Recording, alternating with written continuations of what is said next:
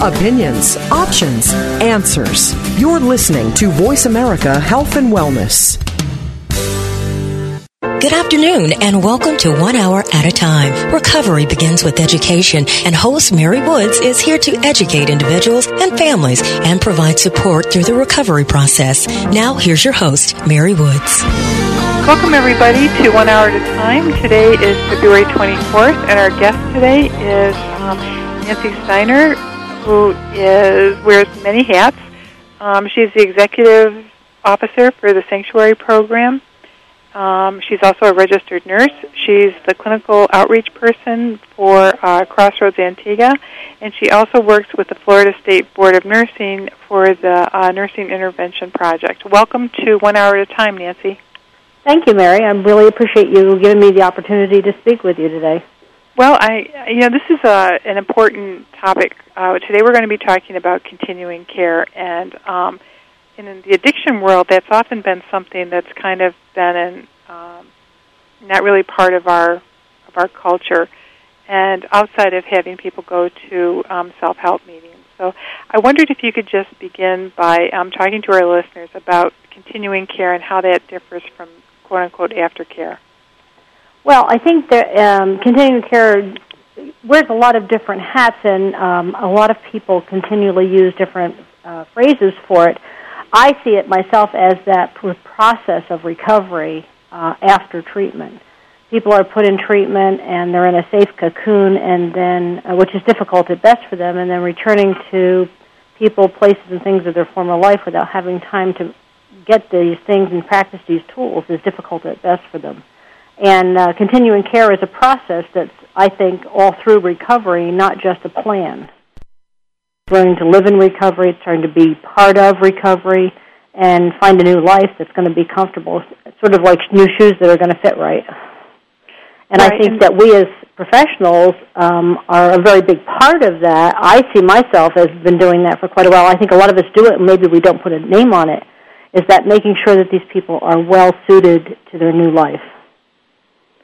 And so much, so often when people get discharged from treatment, it's it's an event. Um, the discharge is the event, and people then conceptualize as I've been to treatment, and and when in reality, recovery is a process, as you were saying, and so many treatment um, times uh, treatment providers don't see it as a process, and they just see it as an event. So. And I think we're starting to see it more. People are, are if, if you want to use the word, buying into it more because they're like seeing the process. And it's a proven fact. The longer you have people engaged in a continuum of care, the more successful they are in recovery. I mean, that's that's not even something that you even have to speculate. It's proven that people that stay engaged in, in the treatment process and continuing care do far better than somebody who goes to treatment and comes out and has no plan and doesn't follow through with the plan. How, how would you say self help differs from continuing care? Um, I think self help is exactly what it is it's self. Um, and a lot of times we can't always rely on self when we're new at this process. Um, the aftercare plan, is, as I see it from a clinical perspective, is we put the plan together and we hope they follow it. Continuing care is you guide them through the process of following it, whether it be going from um, finishing treatment to transitional living and starting to live in recovery with other men or other women, um, and starting to learn how to enjoy yourself and be comfortable in your own skin.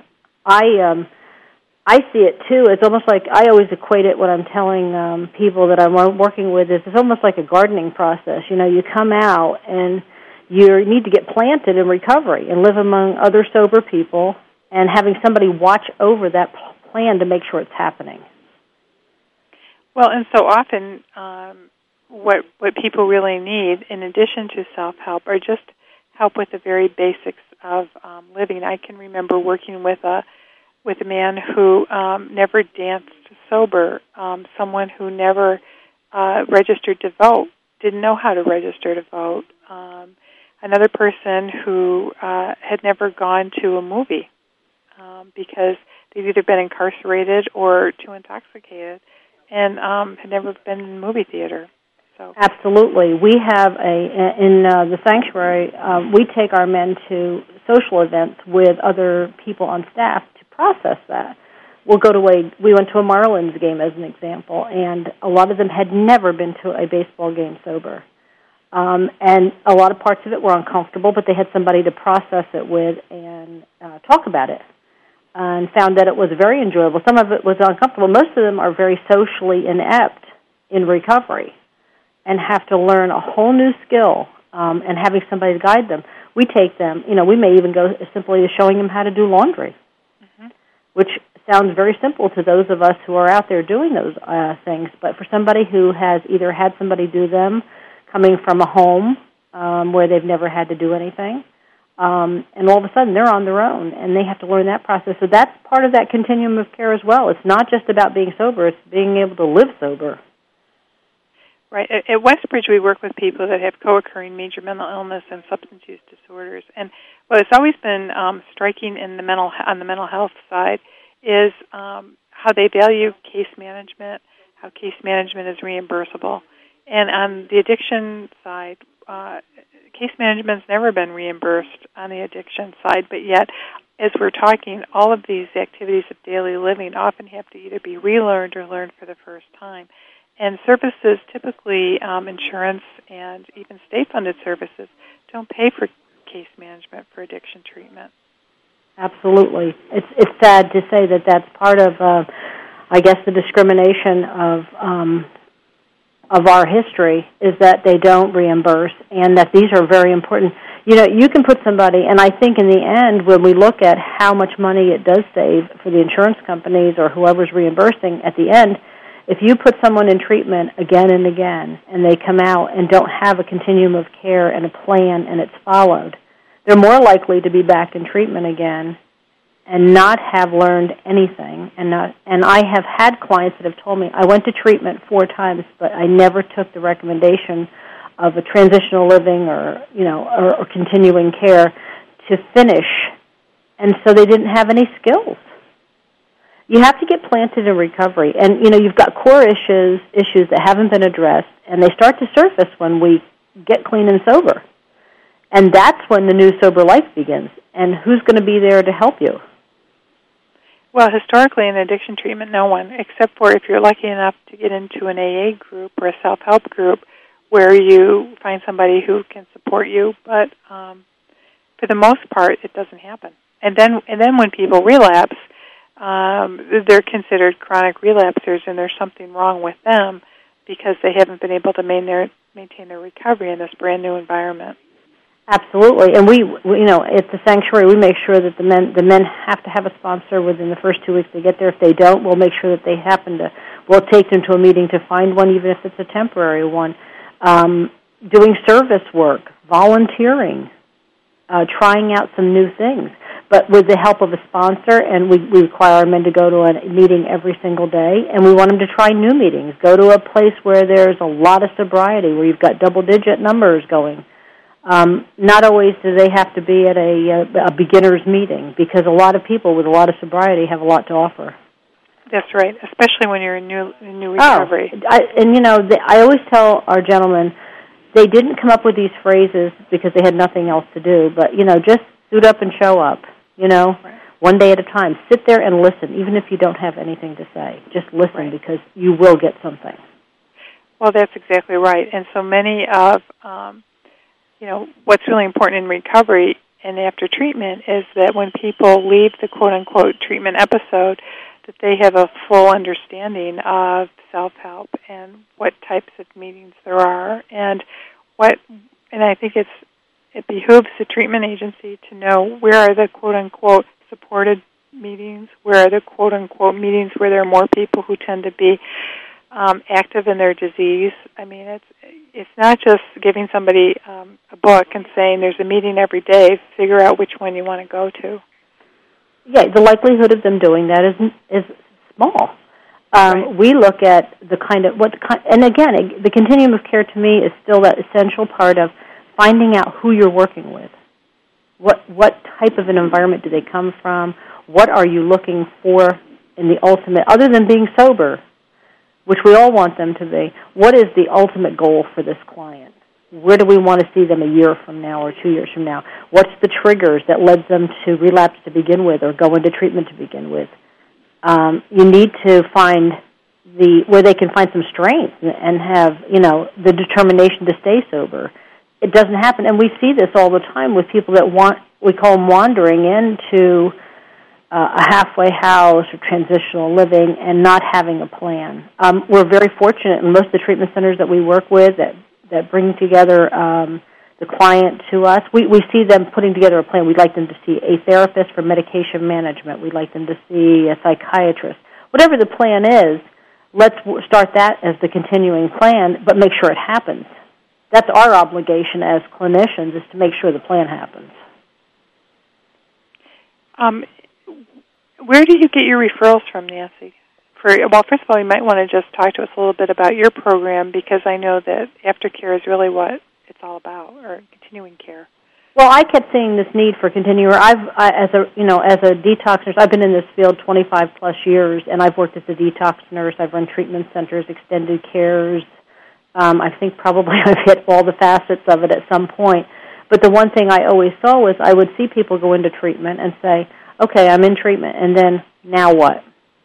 Um, and I found that a lot of places um, did not meet their needs, or they wouldn't accept the continuing care plan because we all have the connotation of what a halfway house is, um, and we I wanted something that was just my passion and my dream personally, is to find something that was going to be a um, something that give people dignity and recovery. Um, in recovery is to give them that dignity and respect that they deserved. And I found that that I started with creating the sanctuary, and I found that giving these men that peace is very important in getting them off into the next step of their recovery. And where's the sanctuary located? We're in Delray Beach, Florida. Okay. And uh, which is the mecca of recovery, I, so I read about all the time. and um, we we are very fortunate because we have so many meetings. We have so much availability um, to give people that piece of recovery that they don't have a lot of places where there might be one meeting a week or two meetings a week. We have them 24 hours a day, seven days a week. Self-help groups are everywhere probably the only place you can walk by Starbucks and see people with a big book and be very comfortable with their sponsor. Um, we'll be right back after this break with more with uh, Nancy Steiner and talking about continuing care recovery.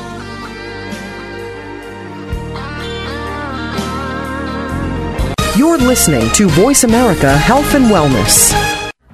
Ladies, are you looking for a place where you can talk candidly about anything and everything? Well, here it is Timeless Women Speak on the Voice America Women's Channel. We'll talk about sexuality, age proofing your career, finding your passion and purpose, keeping your brain power, keeping your marriage fresh, dating for grown ups, plastic surgery, surviving our beauty culture, and much more. Tune in Tuesdays at 11 a.m. Pacific to Timeless Women Speak with Dr. Nancy O'Reilly on the Voice America Women's Channel. Westbridge Community Services. Westbridge is a nonprofit organization dedicated to supporting the recovery of families and individuals who experience co-occurring mental illness and substance use disorders. Westbridge provides integrated dual diagnosis treatment for adult men and women using evidence-based practices. Visit our site today at westbridge.org and discover that doing what works in helping individuals and families gain recovery from dual disorders is important to the staff at Westbridge Community Services. Westbridge utilizes current evidence-based practices, consensus practices, and old old-fashioned common sense to provide treatment to individuals and families that experience co-occurring mental illness and substance use disorders. That's westbridge.org, family-centered recovery for co-occurring mental illness and substance abuse disorders. Step into a healthier you.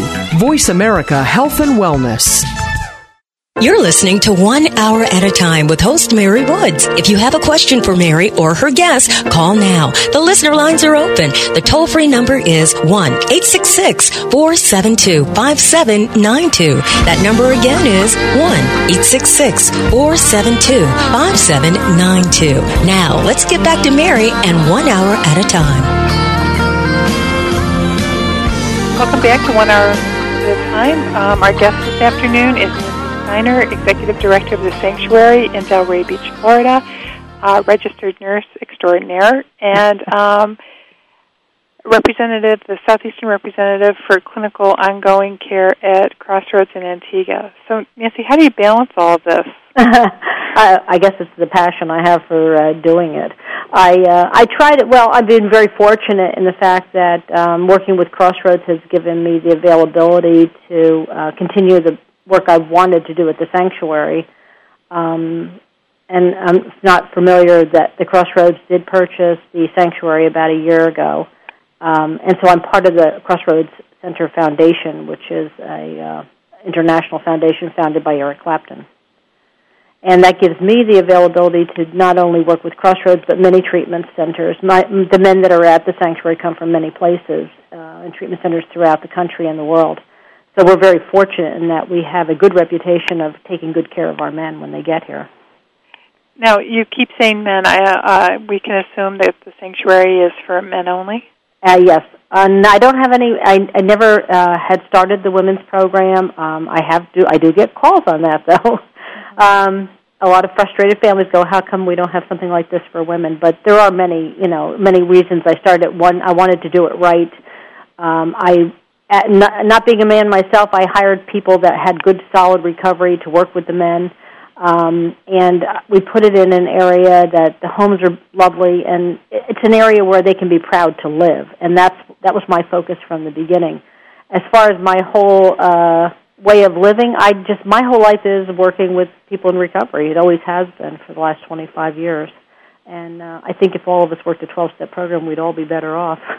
Yeah, well, yes, here, here. I can certainly agree with that. Um, you know, you mentioned the environment that um, the sanctuary is in, and, and whether it's a sanctuary or Westbridge or any other program. So oftentimes, um, the environment that people are in in early recovery really adds to whether they're going to feel hopeful or hopeless. And um, and I think that that's something a lot of providers don't get. You know that it doesn't cost any more for colored paint as it does for beige paint. You know? How true. And, How true. Uh, and that's one of the comments that we frequently get from families is it's the little extra things, which is just time and consideration right. for people and giving them some respect in where they are in the recovery process um, whether it be taking the guys to a ball game and teaching them how to live in sobriety, or you know, we took them to a ropes course to teach them the trust issues that they're going. to... And these are all things that they're going to need out there in the world. And hopefully, we have a little piece of that um, that we can give them, and continuing care for no matter where, whatever the the treatment center is. Is I think I really feel strongly that it's our obligation, and I've worked in enough treatment centers, and I'm proud to say that most of them really look at that piece now is putting that piece together and making sure that it's handed off correctly to somebody to follow through. Well, at Westbridge, we have two assertive community treatment teams which provide ongoing, continuing care for folks, and that's based on a mental health model. Um, but it's so important because, as you said, people need support, whether for a lot of people, um, whether it's doing their laundry, grocery shopping, um, you know, uh, learning how to hook up their cable television. You know, all of these things are, are things that people often need help with in early recovery, and they're very simple things, but they're the things that frustrate people and can often lead them back to to relapsing. I had a um, interesting conversation because I knew we were going to be doing this with a gentleman that I, I am still seeing. He graduated from the sanctuary about six months ago, and I still see him. He moved to this area, and that, that's another piece of continuing care that I think people see is where they feel safe. They end up kind of living or locating. Um, they may have to change careers. They may have, to, and that's something that they need to look at too. If they own a restaurant, a family restaurant and bar, and they've been told that they need that's part of their recovery is they're going to have to do something else that's very difficult for people to uh, assimilate in their head is that's what the family's always done that's what they've always done what do they do so you know finding them another avenue to stay sober and still make a living is another part of that continuing piece right. but i spoke with this gentleman and i said what what was the most important part do you think and he said the fact that um I knew there was a safe place that I could, you know, I could process what I needed to do for the next year. He said I went to treatment four times, and none of the times did I ever follow through with a plan. And he said this time I followed through. If you told me to do this, I did it. And he said uh, he just picked up his year um, this this month, And he said, I found that this time I had to go slowly, I had to listen, I had to process, and I wasn't clear for the first three months I was at the sanctuary. I was really not that clear. So if he had gone back to his old behavior and old environment, he would have been out relapsing again because he's he's sure that that was part of the process for him was that continuing care piece. I now I meet him for a cup of coffee because he's pretty much got his plan, he's done it. But the bottom line is that people still care about him and where he is, and he knows that there's a safety net for him. Well, and I think that's another piece that uh, often gets overlooked that re- recovery is really about supportive relationships and not just the ones that people are able to get through self-help because some people are, you know, aren't going to be able to access self-help, but what continuing care provides is that ongoing stable relationship that, that people can check in with and um, that, that so often gets overlooked because really it's about the relationship. I think, and I think treatment centers that are care, which you know, 99.9% of us do, I know that we look at the client and say, what's what's going to be best for him when he gets out of here? You know, and it's and I I think that that's part of it. It's you know the follow the seamless continuum is what we're looking for for every client so that they're successful because you know they know how to they know how to not do well. They've done that before. Right. Now how do we get them to do well, be successful and be proud of where they're going? You know, there's nothing nicer than seeing somebody come back a year or two later and you know, getting married or they have a relationship again with their family. Um, those are the things that I think all of us work for. I know at Westbridge, I know you do a lot of the uh, co-occurring disorders and dual diagnosis and they're difficult to work with at best because a lot of that stuff uh, uh, doesn't come to the surface till after they've been clean and sober for a little bit. Right. And right. then you have a whole another thing that you're working on. So you, ha- you know, your obligation of working with them for a longer period of time is really um, important. Well, that's true, and you know, um, people. I think people just struggle so much in early recovery to just feel like they belong somewhere. And Absolutely. sometimes they'll walk into a self help meeting and say, Okay, this is where I belong. I feel really good here. But to have a, a place like the Sanctuary or Westbridge or other places where people can walk in and say, I feel good about myself when I'm here because people treat me with respect and I have value. I don't think that I don't think you can replace that.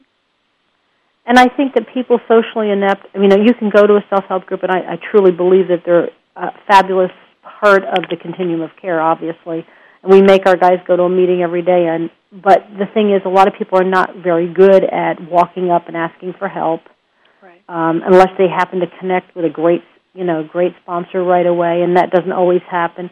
They have to feel their way along. And we are uh, we are part of that i call it the seamless part of that i hope and giving them that you know like let's try a different meeting or let's volunteer over here um, nothing makes me prouder than to see somebody find even a new thing that they love to do mm-hmm. that they've never tried. Right, right. No, I know we uh, take people skiing and we take them to bowling and we've taken them to baseball games and hockey games and you know that's all part of uh, either reconnecting with things that they used to enjoy or finding new things that they they enjoy and that's all part of the uh, the fun of recovery is is that exploration. You know, we took I took a bunch of the guys to a yoga class on Sunday. We have a new yoga studio, and we took I took a three or four of them to a yoga class, and uh, they were just a um, you know that they could focus for a whole hour and a half um, to learn how to meditate, to learn how to self explore again, and that's all part of self help, but they don't know how to do it. Right. And right. if we can open that door and let them go through to see what's on the other side, there is a whole other world. And they, and and when you get working, especially I don't know how you are, but I I see a lot of my when I get younger men, they don't know like this is the whole life. What do I do for my whole life without drinking and drugging? And right. yesterday we had a Super Bowl party, and you know I had chili, and we had you know the the guys all cooked outside. It was a group effort in a sober environment, and they had a great time. But that doesn't come. They don't think it up. They just can't. Right. Right. It just doesn't come to that way, and that's what we we forget sometimes. We just well, just go, you know, go skiing or go bowling. You sometimes have to take them as you know children and say, okay, we're all going bowling or we're all going skiing, right? And we're going to process how you felt about that because this will let them see what their future choices are going to be. Well, and the other part of that is is that not making the assumption that because someone doesn't show up for bowling that they're unmotivated or they don't want to be sober, or somebody who doesn't show up for the cookout is because they're not motivated. They may just need that extra support to get there. Yeah, it may be one, and it may not be us. It may be one of the peers saying, "Come on, you know, let's go." They'll go, not us saying, "You know, you have to go."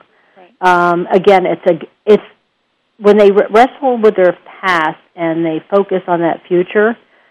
There's these little changes that occur, and they're internal things that happen a little at a time, and all of a sudden, they open up and they go realize, "Oh my gosh, I'm really doing well,"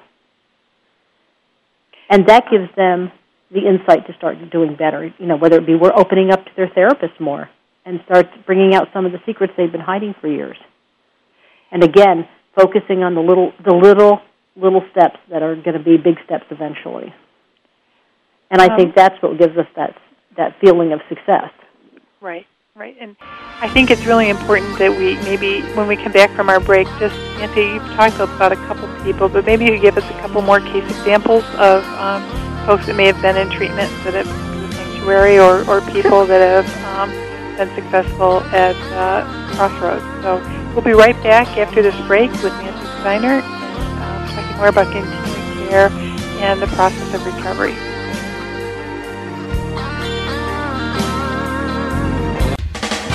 Steps to a healthier you. Voice America Health and Wellness. Westbridge Community Services. Westbridge is a nonprofit organization dedicated to supporting the recovery of families and individuals who experience co-occurring mental illness and substance use disorders. Westbridge provides integrated dual diagnosis treatment for adult men and women using evidence-based practices. Visit our site today at westbridge.org and discover that doing what works in helping individuals and families gain recovery from dual disorders is important to the staff at Westbridge Community Services. Westbridge utilizes current evidence-based practices, consensus practices, and old-fashioned common sense to provide treatment to individuals and families that experience co-occurring mental illness and substance use disorders. That's westbridge.org, Family Centered Recovery for co-occurring mental illness and substance abuse disorders. Would it be crazy if you just stopped everything, packed your bags and left for a week, a month, a year? What if you left for two years? Would people think you'd lost your mind? What if you were going far away to help in a village on the edge of the Gobi Desert? A village crowded with Buddhist temples, not skyscrapers. A place where there isn't a word for recluse, but a thousand words for community. Would it be crazy to go 5,000 miles from home? To spend time with people the rest of the world only reads about? To build libraries and fill them with stories? Prepare a meal with food you helped grow? To teach children and learn a thing or two about yourself. Would that be crazy? Peace Corps. Life is calling. How far will you go? To find out more, call 1 800 424 8580 or visit peacecorps.gov. A healthy dialogue for your lifestyle. Voice America Health and Wellness. You're listening to One Hour at a Time with host Mary Woods. If you have a question for Mary or her guest, call now. The listener lines are open. The toll free number is 1 866 472 5792. That number again is 1 866 472 5792. Now, let's get back to Mary and One Hour at a Time. Welcome back to One Hour at a Time. Our guest this afternoon is Steiner, registered nurse extraordinaire. Um, I say that because I'm also a registered nurse, and I know how hard she worked to get that RN. Um, she's also the CEO of Sanctuary in Delray Beach, and she's a Southeast clinical care representative for Crossroads in Antigua. And I'd asked you before the break, Nancy, to think about some case examples in terms of illustrating how continuing care may have made a difference or um, you know, maybe talking a little bit too about um, the Crossroads Foundation, and now they've ex- they've ex- they've added this other piece to their uh, care uh, continuum of care as well. So, Well, I think the foundation, I think it's important to look at the foundation as why they wanted to uh, come and be in the United States, be with this, be part of the sanctuary. First of all, it was a compliment to us, but it was a compliment also for us to be associated with the foundation. Um, in that, they started looking at that seamless continuum of care. Uh, in the island of Antigua, we are very fortunate there. They have um, Mr. Clapton has a halfway house there for the Antiguans that they can go to up to a year.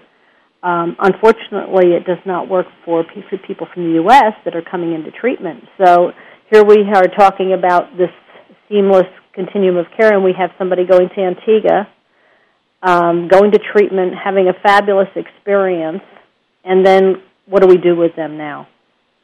And that was one of the reasons that they wanted to uh, look at having some kind of continuum care here in the United States. And um, they're also looking at the UK as well in the future for another type of same thing as the sanctuary where they can have a continuum of care when they go home from, uh, if they're coming in from the UK. Um, one of the things that we looked at was being able to provide that for them. Um, we have an alumni here in the southeast. It's very, it's pretty strong from the Crossroads. They can call us. I speak to every client that's coming in, that's leaving Florida, uh, coming, excuse me, coming back to Florida from Crossroads Center. I speak to them on the phone personally. They know my number. They have my card. They call me when they get back. We have an alumni association here. Um, so all that is part of that growth experience for the foundation to be able to offer that uh, we offer that piece because we really feel that that's an essential part of it. So I guess the sanctuary was kind of a natural continuum for them when they picked it um, to be here. But I would frequently put clients at the crossroads and um, would work on a continuing care plan for them when they came back to Florida. So this became an issue for me, and that's probably why the sanctuary was developed to begin with. I kept thinking, okay, I can do this for them, for clients, and offer this flawless, hopefully seamless continuum of care. And of course, coming when we get clients from Crossroads, I know exactly what kind of treatment they're getting, so it's great for me because I know what they've been exposed to, I know what they have, and then I can work off of that. Their counselor automatically emails me what they want done if they wanted to see a you know a therapist for medication management you know what we're going to do with them so we can case manage them correctly so again it goes into that plan of i think hopefully uh, flawless continuation of uh, the process of recovery. And that's our association, and our, it's growing with Crossroads, and it's very uh, exciting for me because I love them, and it's been wonderful to work with them. Um, I, I was lucky enough to go out there to visit um, Cynthia Moreno Tuohy and I, the executive director of NAADAC. Uh, we went out last winter, I think it was, or the winter before, and always um, nice in the winter. yes, really nice in the winter. Um, and it, it's it's a beautiful program, and it's uh, not only is it a beautiful program, but they provide very sound clinical care there. And I know that with uh, the whole um, issue around passports, it's been a, a little bit more challenging um, because not everybody who's in the throes of their addiction has their passport at their fingertips. Absolutely, that has certainly, you know, it has been challenging. Um, it's getting better, thank goodness. I think a lot of more people. I think, in, it's like, um, you know, I was equating it to social security numbers, you know, eventually everybody will have a passport. Again, for people that are out using, it's probably more difficult to uh, find it at their fingertips, but they will be, you know, more readily available, or people will mostly have them soon. I think.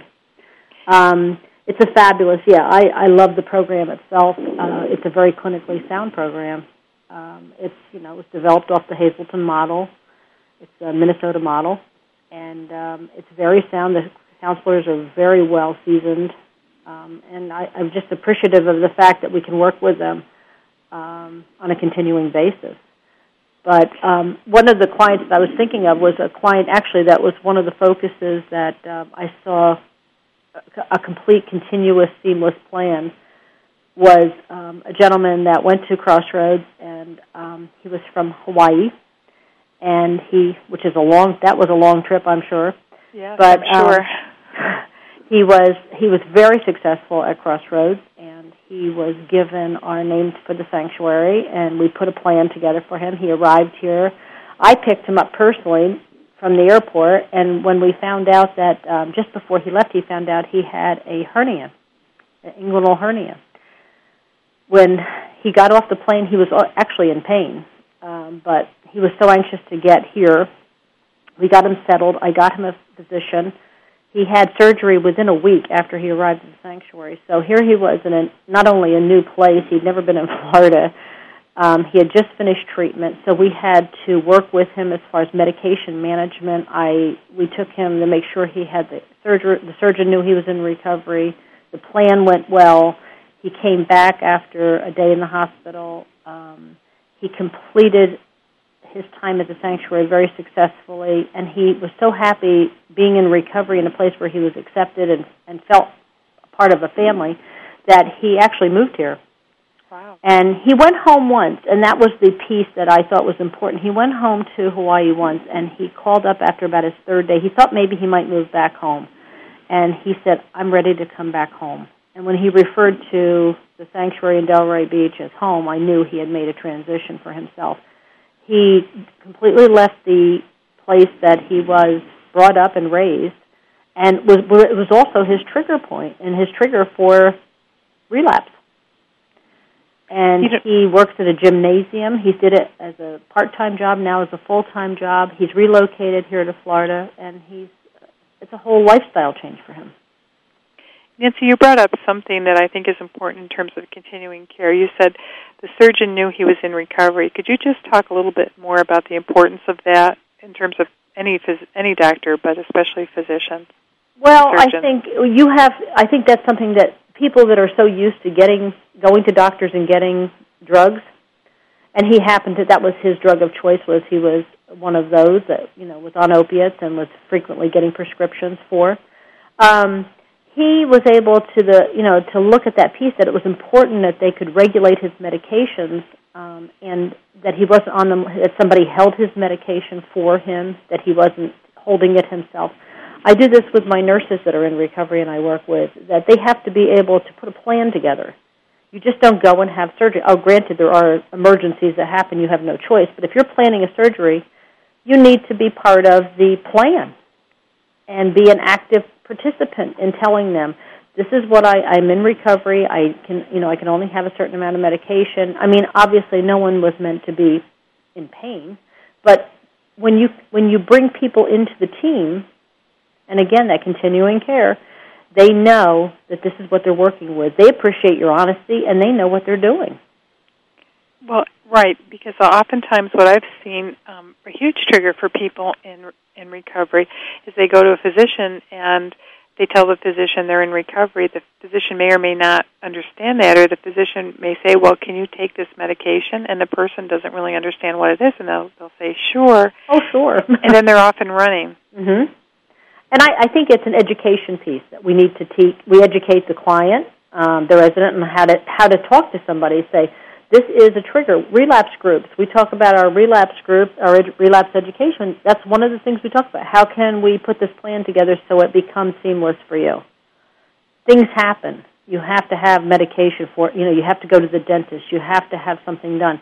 But you put the plan together so everybody's aware that you're in the program. You're going to be an active participant in it, and that you put a plan together. And it can go well. It doesn't have to be a trigger for a relapse. It, it can be if you don't if you don't think ahead. We have to plan in our life and recovery as to how we handle situations, and that's part of it. And he he was able to do that very well because, and here he was coming fresh out of recovery in a recovery environment of 30 days. But you can't help the hernia, so you have to put the plan together and that means bringing everybody into it that you possibly put together as part of your team, including yourself. We'll be right back to talk in our final segment a little bit more about care with the Executive Director of the Sanctuary. Real Life Solutions. Voice America Health and Wellness. To savor something means to delight in to absolutely enjoy. So why not savor yourself? Author and internationally acclaimed speaker Doris Smeltzer brings her message to the airwaves with Savor Yourself Beyond Skin Deep. Plan to spend an empowering hour with Doris where you will learn to recognize your worth and your beauty beyond society's limited one size fits all mentality. Savor yourself with Doris Smeltzer, Mondays at 1 p.m. Pacific, 4 p.m. on the East Coast, only on the Voice America Health and Wellness Channel.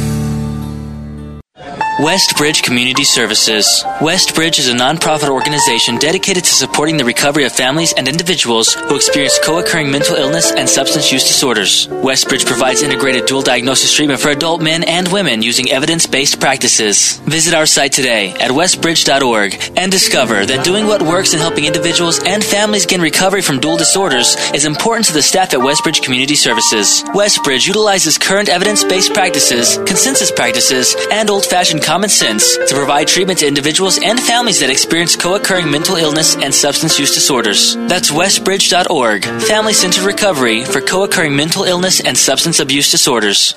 Dad, can I ask you something? Sure. There's this girl I kind of like. Say no more. You just have to impress her. Okay, but how? Just, I don't know, pick up a lot of heavy things around her. Like what? You know, desks, chairs, people. Grunt if you have to. Grunt? Yeah, be like, oh! Uh, oh! There you go. You don't have to be perfect to be a perfect parent. When you adopt a child from foster care, just being there makes all the difference. To learn more, call 1 888 200 4005. A public service announcement brought to you by Adopt US Kids, the U.S. Department of Health and Human Services, and the Ad Council. Opinions, options, answers. Voice America Health and Wellness.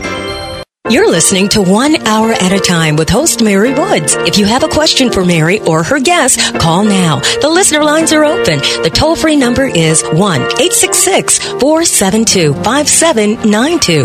That number again is 1 866 472 5792. Now, let's get back to Mary and One Hour at a Time. Um, welcome back to One Hour at a Time. Our last segment with uh, Nancy Steiner I'd like to talk about a few things that you brought up, Nancy. Um, one of which was you mentioned that the sanctuary is all male, and um, I know I've been approached a couple times about why our program is all male, but I would like to hear from you um, your thoughts on that, and then I'll share share mine. So, um, why not have a co-ed house?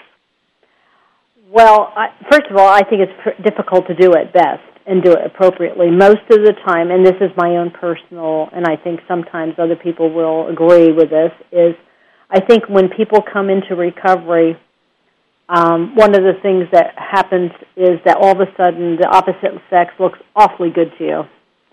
And um, they may these feelings may have been dormant while you were using, uh, drinking, drugging, um, and all of a sudden, when you're clean and sober, all of a sudden this becomes an issue. Um, there are obvious things like don't get in a relationship for the first year. Um, I think it's a time when people need to concentrate on themselves and learn how to live within their own skin, and that does not include the opposite sex. So co-ed to me would be difficult at best. Um, I we have our three homes. They're all men. I have men in recovery that run that are my managers that can sit there and talk to the guys um, about issues that they may have. I'm kind of like the mom there. I'm I'm old enough to be everybody's mom, I think by now. But um I enjoy that piece of it, but I think with women you have to have a separate place altogether. Um I'd love to hear your thoughts on that, but I I really feel that that's what we do really well. I don't know that we wouldn't do women in the future, but it would certainly be on a different um plane. Not in a Well- co-ed environment. Yeah, when I, when I first started working in this profession, um, I, I worked as a nurse in a detox unit, which was all male, and then um, I went to work in a community uh, hospital, which was uh, co-ed, and I began there to see um, what some of the pitfalls were for co-ed uh, treatment, and then I worked in a 28-day re- residential rehab, which was co-ed, and literally in the free time, just running all through the um, program all through the building just trying to be the sex police because you know people were just always getting into nooks and crannies and mm-hmm. and those feelings were erupting and there was somebody there that was more than willing to help them manage those feelings and it just created one problem after another and and I kind of realized that you know women I also had the opportunity to work in a women's halfway house and women don't learn how to be adult women being modeled after men, and men don't learn how to be adult men being modeled after women. So I, I think that there each each gender has its own set of issues that in early recovery really responds best by focusing on themselves.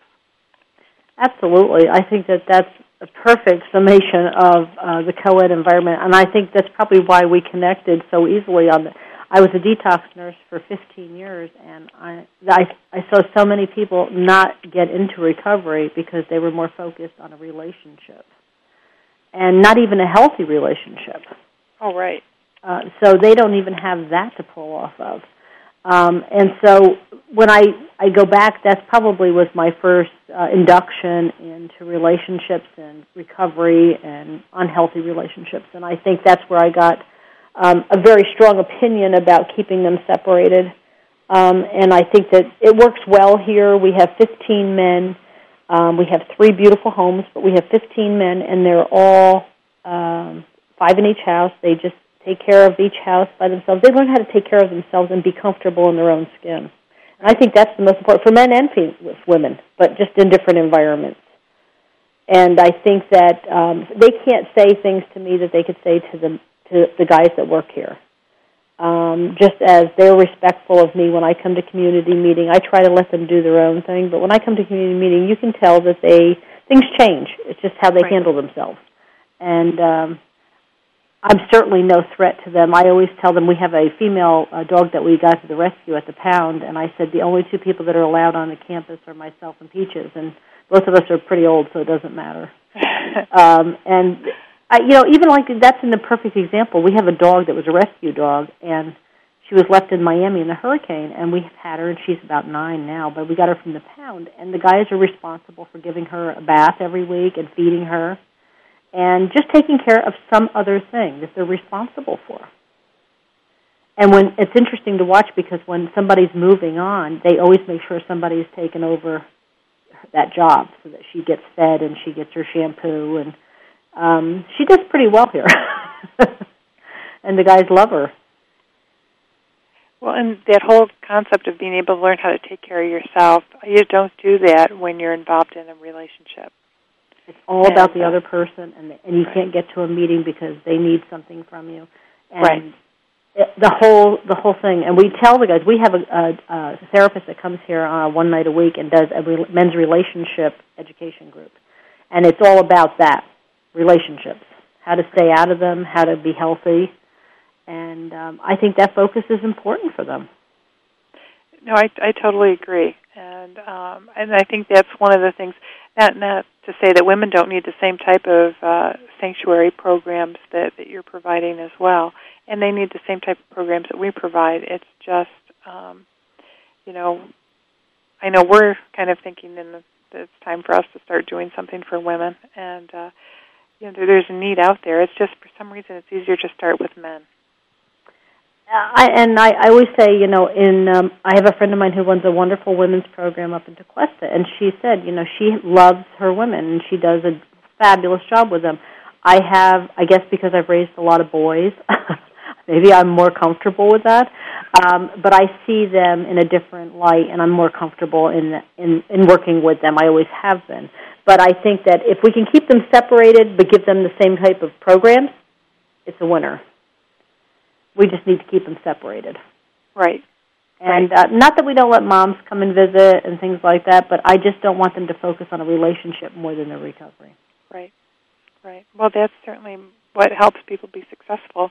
And that, too, is what continuing care is about because then you've got someone there kind of in their shoulder saying, you know, um, who are you going out to coffee with, and mm-hmm. um, you know how many male numbers do you have, how many female numbers do you have, and those are all the kinds of things that are really important to people's day-to-day success. And they seem like simple little things, but they are huge things in that beginning transition into a recovery world. And that's why we take we want them to go to you know there's certainly co- a lot of co-ed meetings available in Delray and uh, we're fortunate enough to have a lot of them. But I try to get them to focus. There's a men's meeting on Tuesday night. We get we tell them to get a bunch of them in the car and go down there.